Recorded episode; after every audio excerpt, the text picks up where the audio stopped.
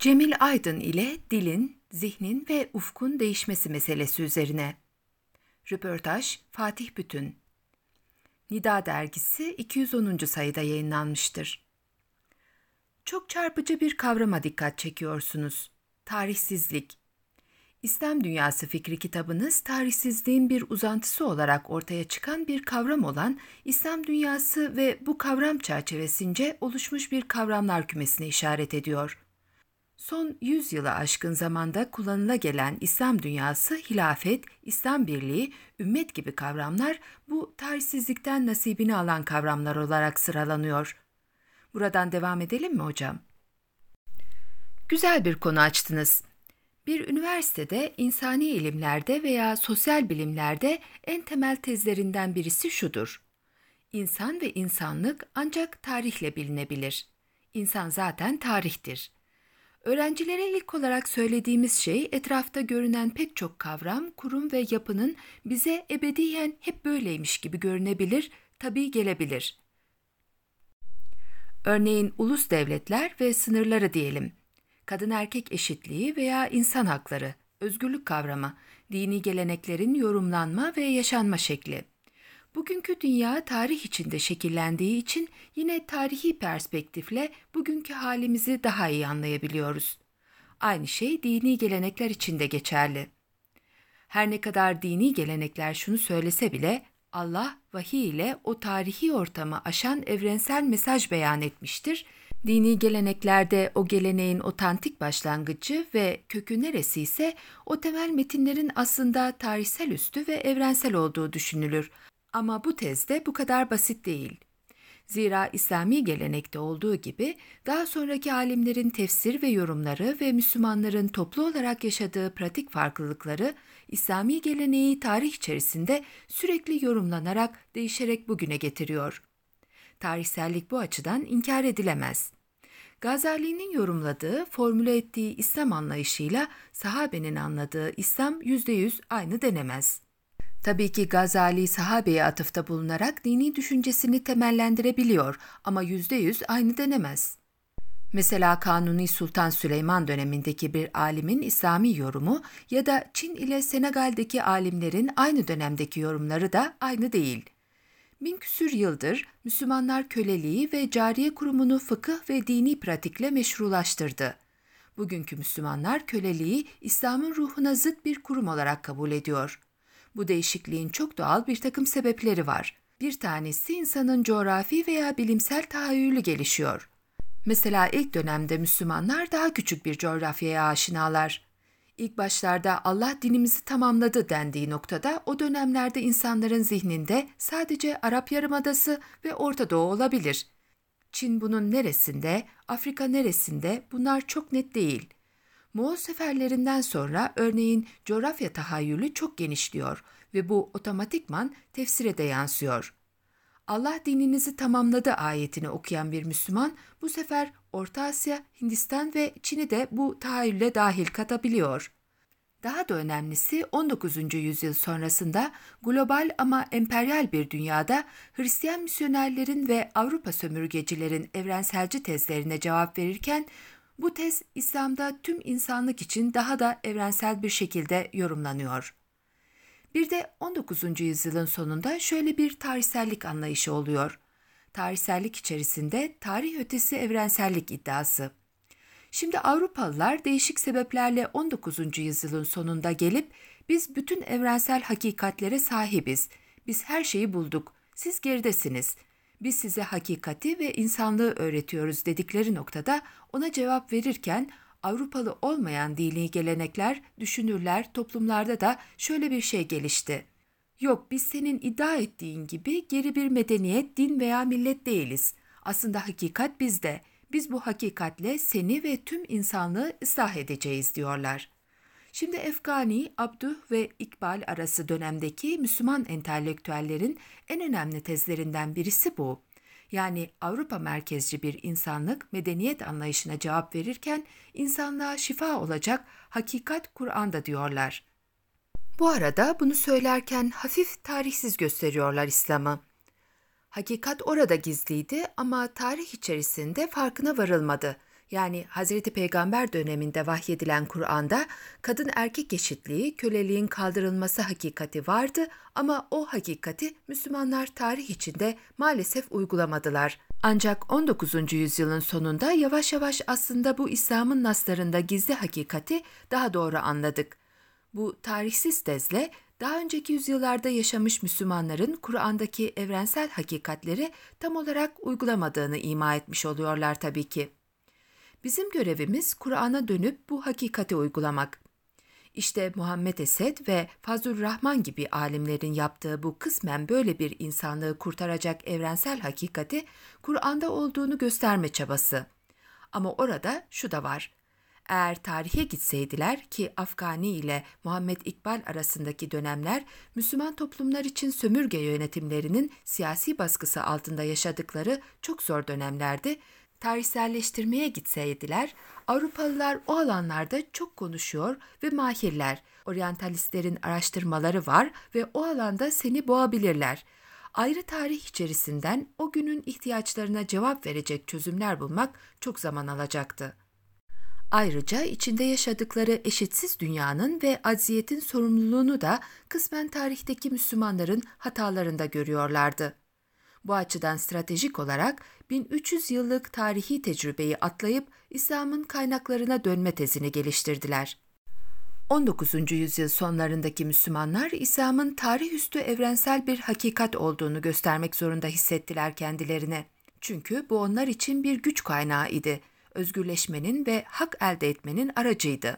Toplumların bağımsızlığını kazanmak için İslam'ın evrenselliğini ve hümanizmayı göstermek gerektiğine inanmışlardı. Ve bunun gösterilmeye çalışıldığı alanda sadece Müslümanlar değil, diğer batılı olmayan toplumlar da var. Yani Avrupalı olmayan herkes şöyle bir genelleme yapıyor. Biz otantik köklerimize gidersek, evrenselliği orada bulup, eşitsizlik ve haksızlıklarla dolu insanlığa hediye ederiz. Eşitsizlik ve zulüm dolu dünyayı tedavi ederiz. Afrikalı veya Hindu-Budist düşünürler de benzer şeyler söylüyorlardı. Bu hem bizim medenileşmemiz ve evrenselliğimizi teyit için iyi olur hem de Avrupa dahil tüm insanlık için iyi olur iddiasındaydılar. Bu noktada çok unutulan bir şey var. Özellikle Hindular ve Budistler için geçerli ama Müslümanlar için de geçerli olan bir durum. Buna teozofik medeniyet ve modernlik anlayışı diyoruz. Teozofik anlayış şu, hem Müslümanlar hem Hindular hem de Budistlerde bir güven eksikliği var. Ernest Renan sonrası bizde de yapılan tartışmayı bilirsiniz. Bilimde niye geri kaldık sorusuna bunun asıl suçu İslam değil, daha sonra İslam'ın ruhunu tam anlamayan Müslümanlar, halbuki İslam bilim ve aklı tefekkürü teşvik eder tartışması. Bu tartışma aslında niye geri kaldık tartışması. Tagore gibi Asyalı düşünürler bu gerilik yaftasını kabul ediyor ve mesela bin dokuz yüz otuzda Amerikan Başkanı Roosevelt'e diyor ki, tamam kabul ediyoruz, siz Batılılar teknolojide, bilimde, sanayide bizden öndesiniz ama insanlığınızda bir sorun var. Ahlakta bir sorununuz var. Bunun için Doğu ve Asya'nın hikmetine ihtiyacınız var. Yani sizin maddiyatınızı bizim maneviyatımızla birleştirelim, insanlık daha kamil olsun diyor. Bu yaklaşım bin sekiz yüz seksen - bin dokuz yüz kırk arası dönemdeki Asya'daki sömürge karşıtı pek çok entelektüel için geçerli. Müslümanlar da değişik vesilelerle söylüyorlar bunu. Diyorlardı ki, evet biz geri kalmış olabiliriz ama ahlakımız sağlam. Medeniyetimiz, insanlığımız sağlam. Bazı şeyleri unutmuş olsak bile köklere dönüp onu canlandırarak insanlığa, insanların hizmetine sunarız. Bunu mesela en başarılı yapanlar bugün ehli sünnetten görülmediği için dışlanan bir grup olan Ahmediler. Ahmedilerin Avrupa, İngiltere, Almanya ve Amerika'daki misyonerleri İslam'ı ırkçılık karşıtı, Avrupa'daki ve Amerika'daki bütün sorunları çözebilecek evrensel bir din olarak gösteriyorlar. Ve o sayede Malcolm X'in hocasını onlar da etkiliyorlar. Yani Ahmedilerle Amerika'daki zenciler arasında çok yakın bir ilişki var. Onlar diyorlar ki Amerika'da bir ırkçılık problemi varsa bunun çözümü Müslümanlık olabilir. İlginçtir, bu tez pek çok siyasi Afrikalı arasında kabul de görüyor orada. Çin'de de Ahmedilerden esinlenen Müslüman alimler var. Orada diyor ki mesela hem dünyanın hem de Çin'in karşılaştığı dertlerine deva İslam'da olabilir. İslam evrensel bir barış dinidir. İslam'ın evrenselliğinin, hümanizminin, insanlığın sorunlarına çözüm olma anlayışının on dokuzuncu yüzyıl sonunda formüle eden alimler çok da başarılı insanlar. Mesela biz hala Seyit Ahmet Han, Muhammed Abduh, Seyit Emir Ali, Cemalettin Efgani, Mehmet Akif, Namık Kemal ve Muhammed İkbal'in fikirlerinden bahsediyoruz. Modern İslam düşüncesi onların mirasına yaslanıyor. Bunlar bir tarihi ortam ve şartlar içerisinde siyasi olarak uzun dönemde fevkalade başarılı da oluyor. Bu tarihsiz tezlere rağmen, daha doğrusu tarih içerisinde tarihi bağlamda sorunları çözmek için tarihsizlik iddiasında bulunuyorlar. Diyorlar ki, tarih boyunca İslam'ı uygulamadık ama İslam'ın evrenselliği Kur'an'dadır. Kur'an'a, sünnete dönelim. Çok çelişkili görünebilir ama başka milletlerde, başka dinlerde aynısını yaptığı için o dönemde anlaşılabilir bir şey. on dokuzuncu yüzyıldaki Müslüman düşünürler ve daha yakın dönemdeki çağdaş Müslüman düşünürler, mesela Malik bin Nebi bunların en önemlilerinden biri, şu ayete dayalı bir düşünce sistemi geliştiriyorlar. Bir toplum kendi özünde olanı değiştirmedikçe Allah o toplumun durumunu değiştirmez. Bu ayet bir hareket ve düşünme biçimine rengini veriyor, öncülük ediyor. Yani şu deniyor, biz Kur'an'dan uzaklaştık ve az önce sizin de söylediğiniz gibi yeniden Kur'an'a dönerek yeniden toparlanabiliriz. Akif ayetler eşliğinde safahatında son dönem Müslüman toplumun yanlış tevekkül anlayışını, tembellik ve ataletini taklidi şiirinde başat sorunlar olarak dile getiriyor. Sorum şu, evet bunlar ciddi sorunlar olarak mevcut. Peki sorunun ne kadarı bunlar? Tümü mü? Kaçta kaçı? Bu soruyla çok önemli bir konuya parmak bastınız. O da şu. Bize bu çok doğal bir tez gibi gelir. Yani annemiz ve babamızla da konuşsak, Türkiye veya dünyadaki istediğin Müslümanla da konuşsan az çok buna benzer bir şey söylerler. Biz İslam'dan uzaklaştığımız için geriledik. Ve bir de ikincisi, birliğimizi bozduğumuz için siyasi olarak zayıfladık. Akademik bir incelemeye tabi tutulduğunda bu tarihi olarak doğru değil.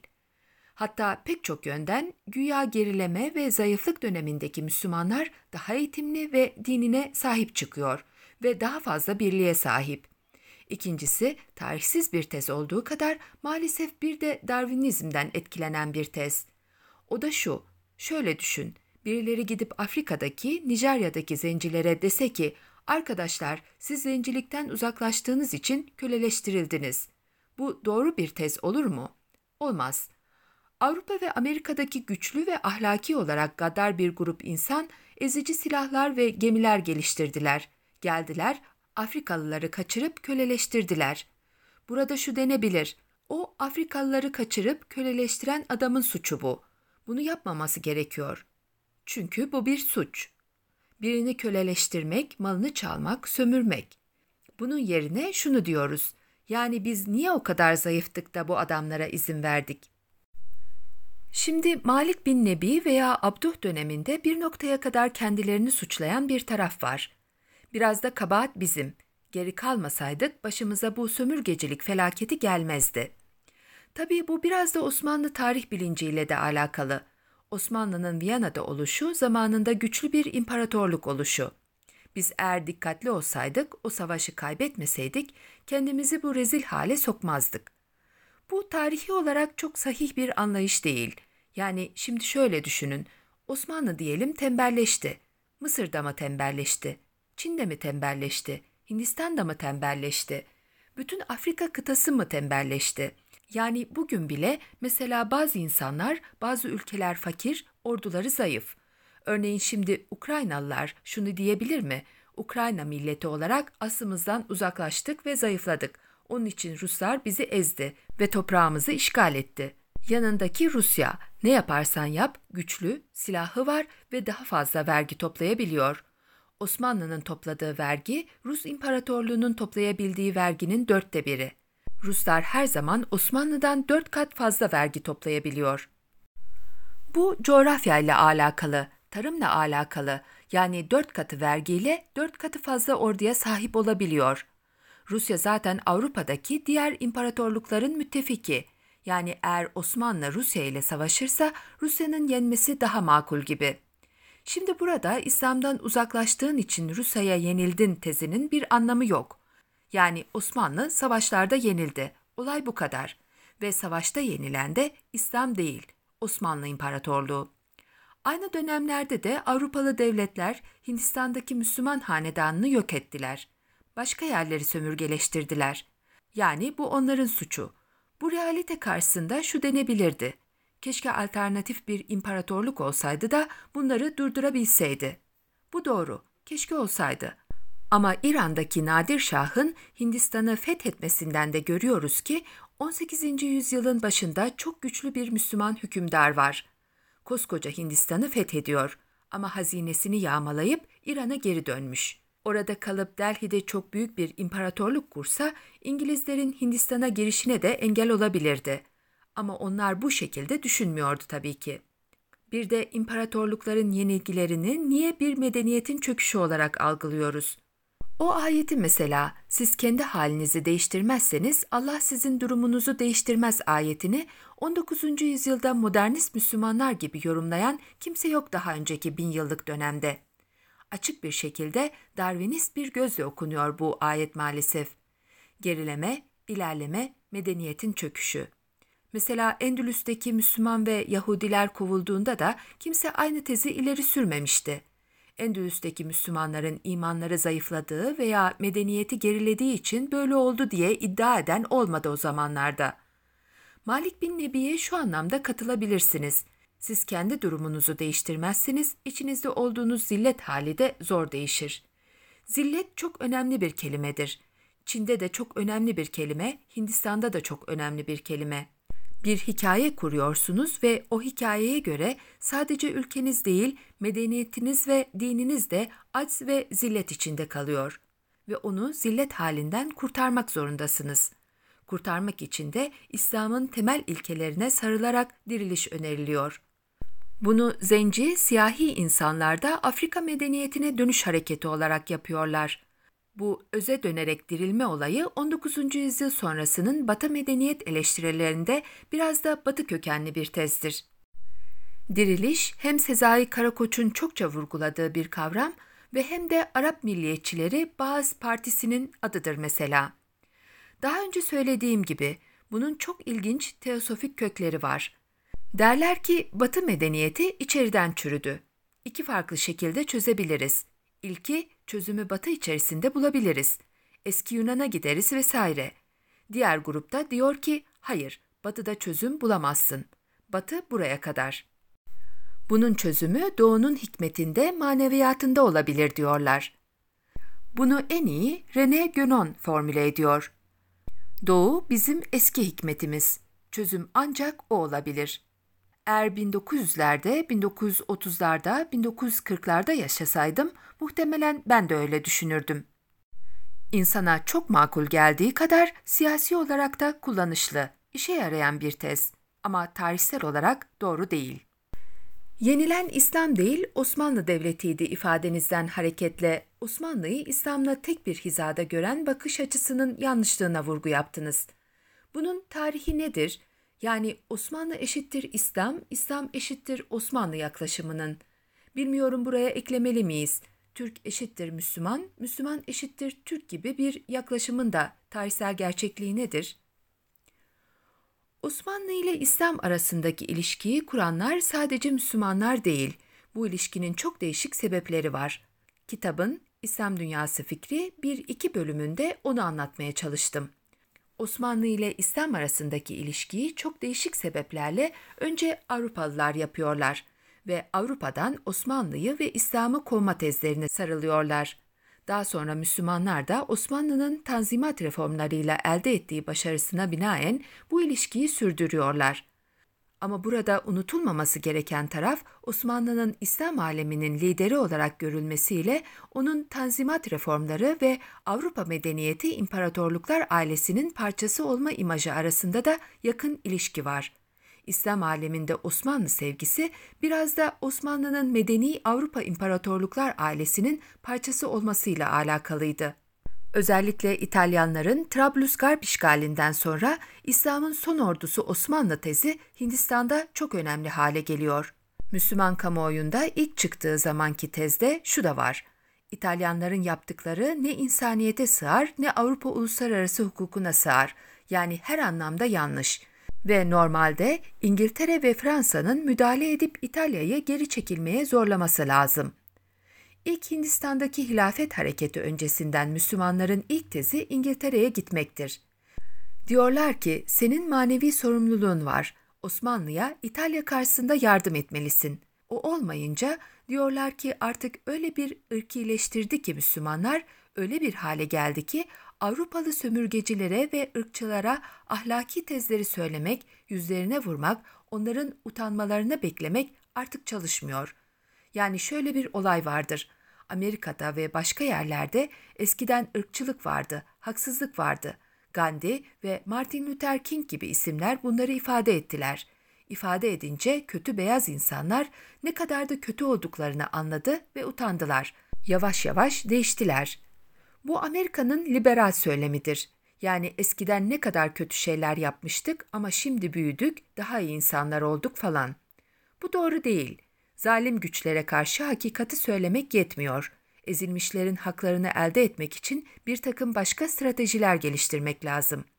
Onlardan bir tanesi birlik olmak, tevhid. O tevhidin iki tarafı var. İlki, zayıf grupların kendi içinde birlik ve vahdet etmesi. Çünkü haklı olmana rağmen zayıfsın ve dayanışma içinde olman lazım. İkincisi, güçlü birinden destek almak. Örneğin Osmanlı Devleti'nin Almanya ile ittifakı veya Hintlilerin Japonlarla ittifakı gibi. Güçlüler arasındaki dengeden istifade etmek, bir de tabii mevcut uluslararası hukuktan istifade etmek. yirminci yüzyıl başındaki sömürgeci dünyadaki güç ilişkileri o kadar eşitsiz ki insanlar ahlaki bir tez kurarken bir de çok pragmatik, jeopolitik bir takım ittifaklara girmek zorunda kalıyor. İttihad-ı İslam tezleri ve Osmanlı'nın son İslam ordusu olarak algısı bu tarihi ortamın ürünü. Söyledikleriniz Hint Müslümanlarının İngilizlerle yürüttükleri siyaset ve Osmanlı ile kurdukları hilafet ilişkisini aklıma getirdi. Hint Müslümanlarındaki İngiliz yakınlaşmasını, biz burada İngilizlerle birlikte yaşamak durumundayız, dolayısıyla onunla konuşmanın bir yolunu, siyasetini kurmalıyız gibi bir kabul ve niyetle mi izah etmeliyiz? Hakeza Müslümanlardan daha fazla Hindu nüfusu da var. Durumu çok iyi özetlediniz. Hindistan Müslümanlarının İslam alemi tahayyülü içindeki yerini bugünden geriye baktığımızda unutabiliyoruz. Şu anda eğer Hindistan bölünmeseydi, Pakistan, Bangladeş ve Hindistan olarak eski İngiliz İmparatorluğu'nun yönettiği bölgedeki Müslüman sayısı altı yüz milyon olurdu. Orta Doğu'daki Müslümanları yani tüm Araplar ve Türkleri toplasanız bile bunun iki katı nüfus var orada. Dünyadaki Müslümanların çoğunluğu zaten orada. Güneydoğu Asya'daki Müslümanları saymıyorum. Onlar ayrıca bir iki yüz milyon. Dolayısıyla İslam alemi denilen coğrafi, medeniyet ve jeopolitik tahayyülün geliştiği dönemde bu alemi yöneten siyasi güç İngilizler. Ve sizin de ifade ettiğiniz gibi ilk başlarda bin sekiz yüz elli yedide İngilizler son Babür hükümdarını sürüyorlar, sürgünde ölüyor. Oğullarını öldürüyorlar.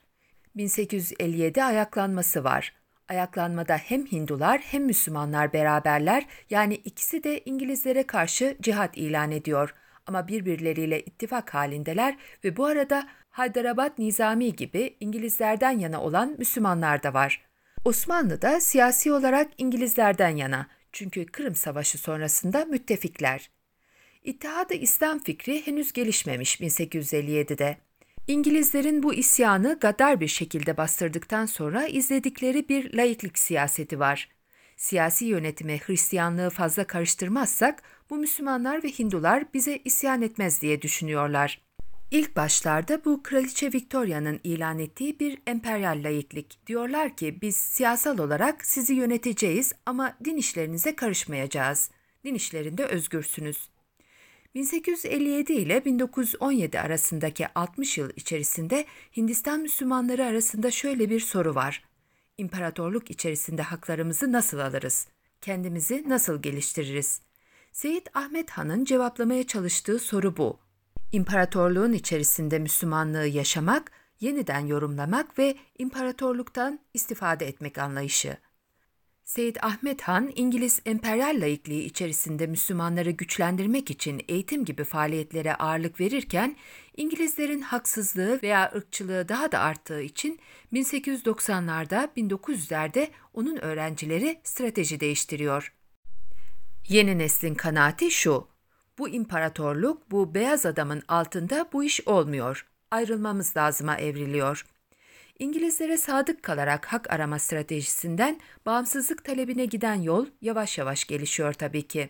bin dokuz yüzlerde Mahatma Gandhi'nin bile istediği şey Hindistan'ı Kanada veya Avusturya gibi kraliçeye bağlı otonom bir yer haline getirmek. Müslümanlar da ondan çok farklı değil ama Müslümanlar arasında bin dokuz yüz yirmiler, bin dokuz yüz otuzlarda şöyle bir kaygı oluşuyor.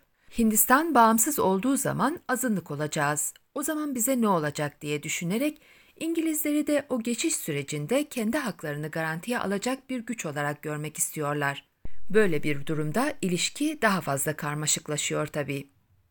Şu denebilir, Asya ve Afrika'da sömürge altında yaşayan diğer insanlar gibi Müslümanlar da globalleşen dünyada eşit insani bir şekilde yaşamak için siyasi yapı ne olmalıdır diye düşünürken bir dönem imparatorluklar içerisinde imparatorlukları reforme ederek, iyi hale getirerek, ıslah ederek haklarımızı elde ederiz diye düşünüyorlar. Ama bin dokuz yüz yirmiler, bin dokuz yüz otuzlardan sonra da imparatorluklarla iş olmuyor ve biz kendi ülkemizi kuralım noktasına geliyorlar. Bu süreçte Müslümanların kendi aralarında fikir ayrılıkları da var. O süreç sonucunda bin dokuz yüz kırk yedide Hindistan ile Pakistan'ın ayrılma noktası geliyor. İngilizlerle kurulacak ilişkinin düzeyi konusunda da bir ayrışma var sanırım. Mesela bir yanda Kuraniyun ekolü olarak bilinen okulun üstadı Sir Seyit Ahmet'in siyaseten tümden İngiliz yanlısı çalışmaları, diğer yandan tümden İngiltere karşıtı kişi ve medreseler var. Gerçi Muhammed Şerif'in Ahmet Han hakkında yazdıkları sörü daha anlamaya dönük. Ebu'l-Kelam Azad'ın sömürgecilik karşısındaki net çizgisi ve İngilizler tarafından başına gelenler gibi. Şunu da unutmayalım, bağımsız olmak isteyenlerin hepsi Seyit Ahmet'in öğrencileri. Arada nesilsel bir dönüşüm de var.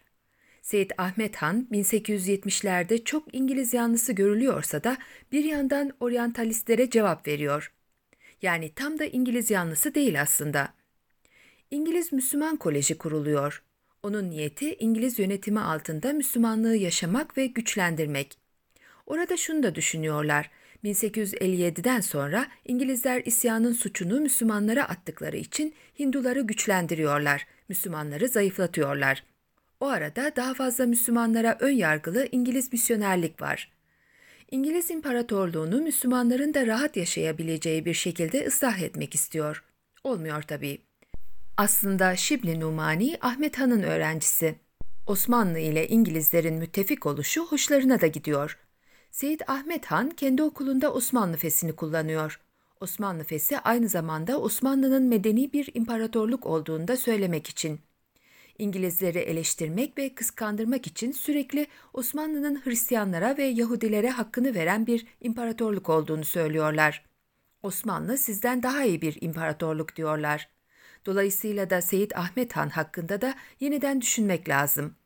O nesilde çok da İngiliz yalakası birisi değil.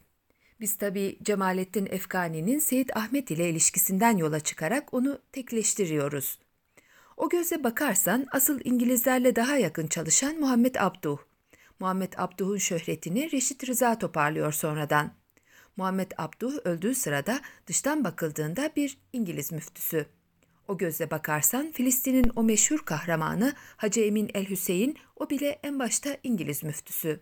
Yani İngilizler onu Kudüs müftüsü olarak atıyor, işe yarar diye. Ama daha sonradan Hacı Emin el-Hüseyin'i, Filistin'in bağımsızlığı ve Siyonizme karşı hak elde etmek için İngilizlerle işbirliği içinde amaca ulaşılamayacağını anlıyor ve isyan ediyor. Tekrar tarihsizlik kavramınıza atıf yaparak devam etmek istiyorum. Dizilerin oluşturduğu bir Osmanlı ve Abdülhamit algısı söz konusu.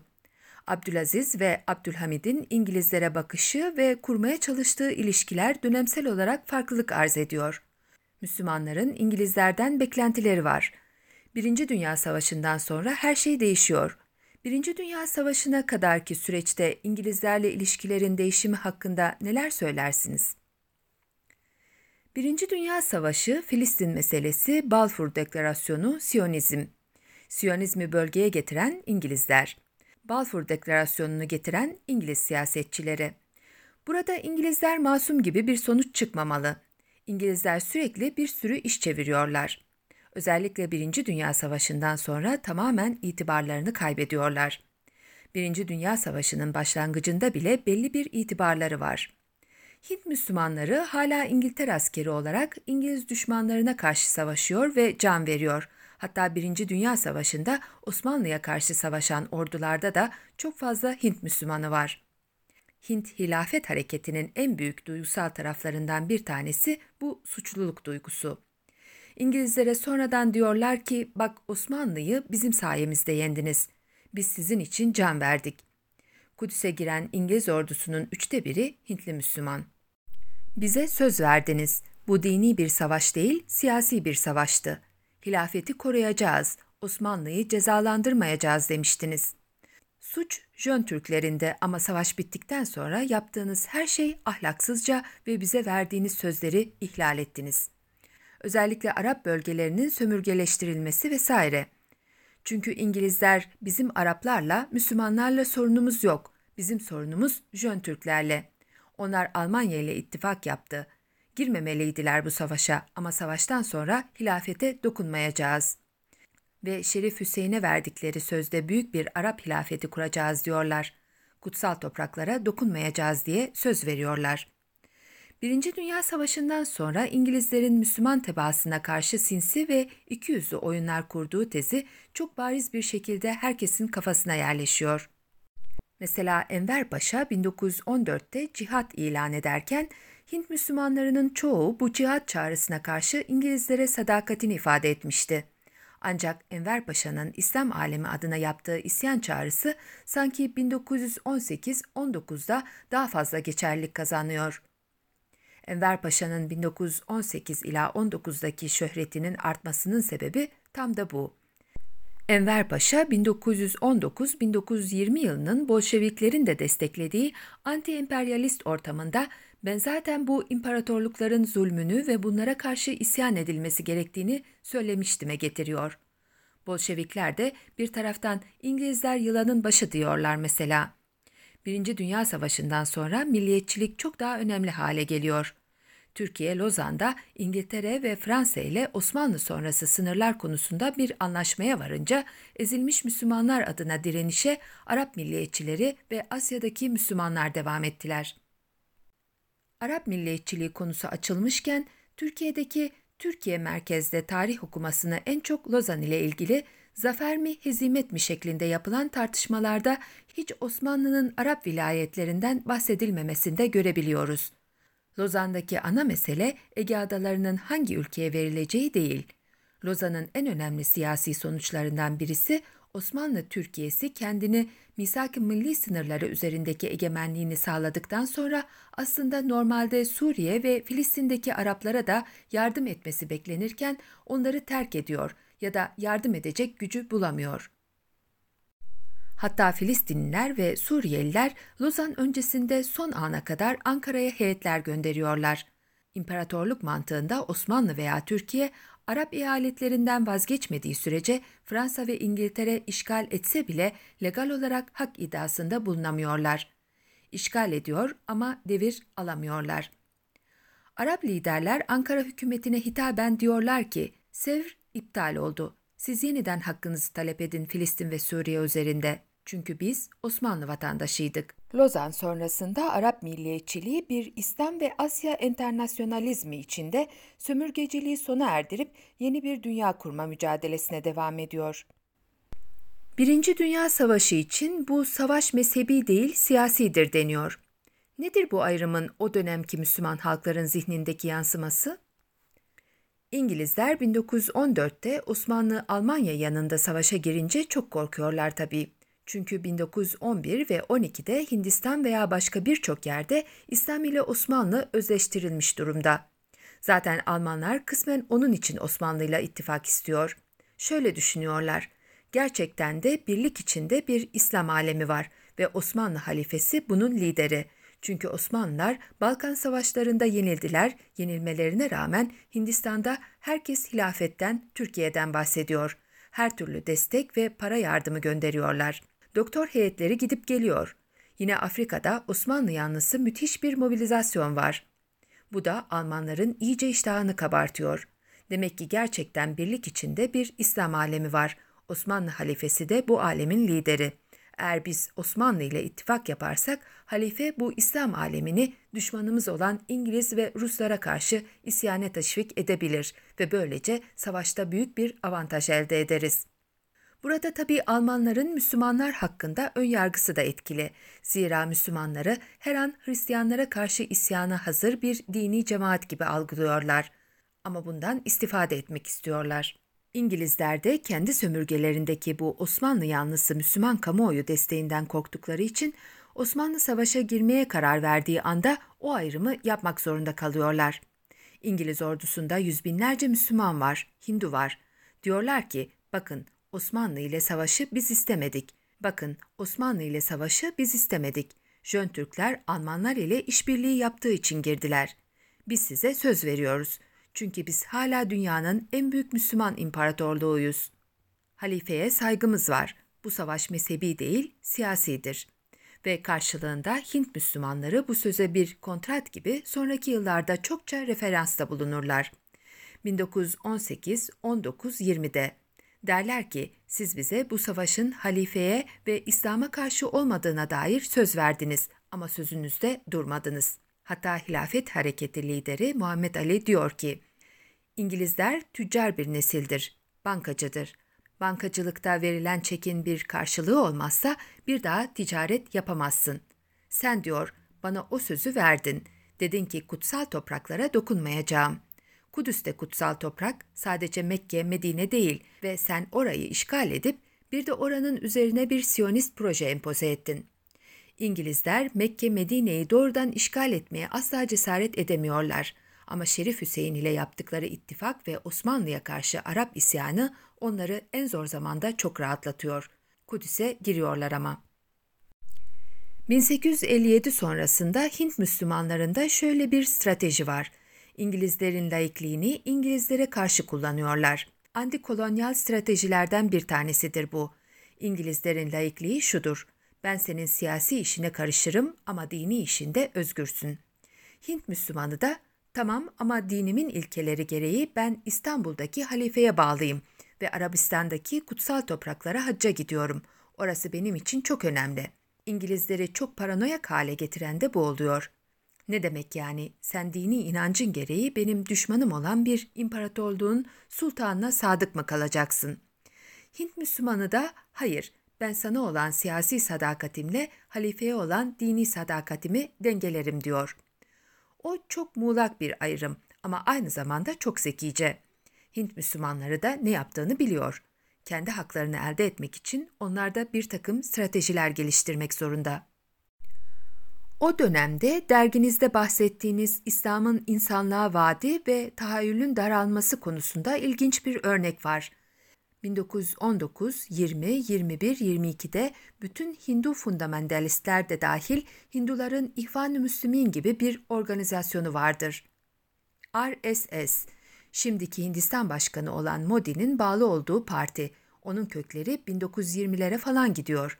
Onların liderleri de Kurtuluş Savaşı'nı ve Osmanlı Hilafet Hareketi'ni destekliyorlar.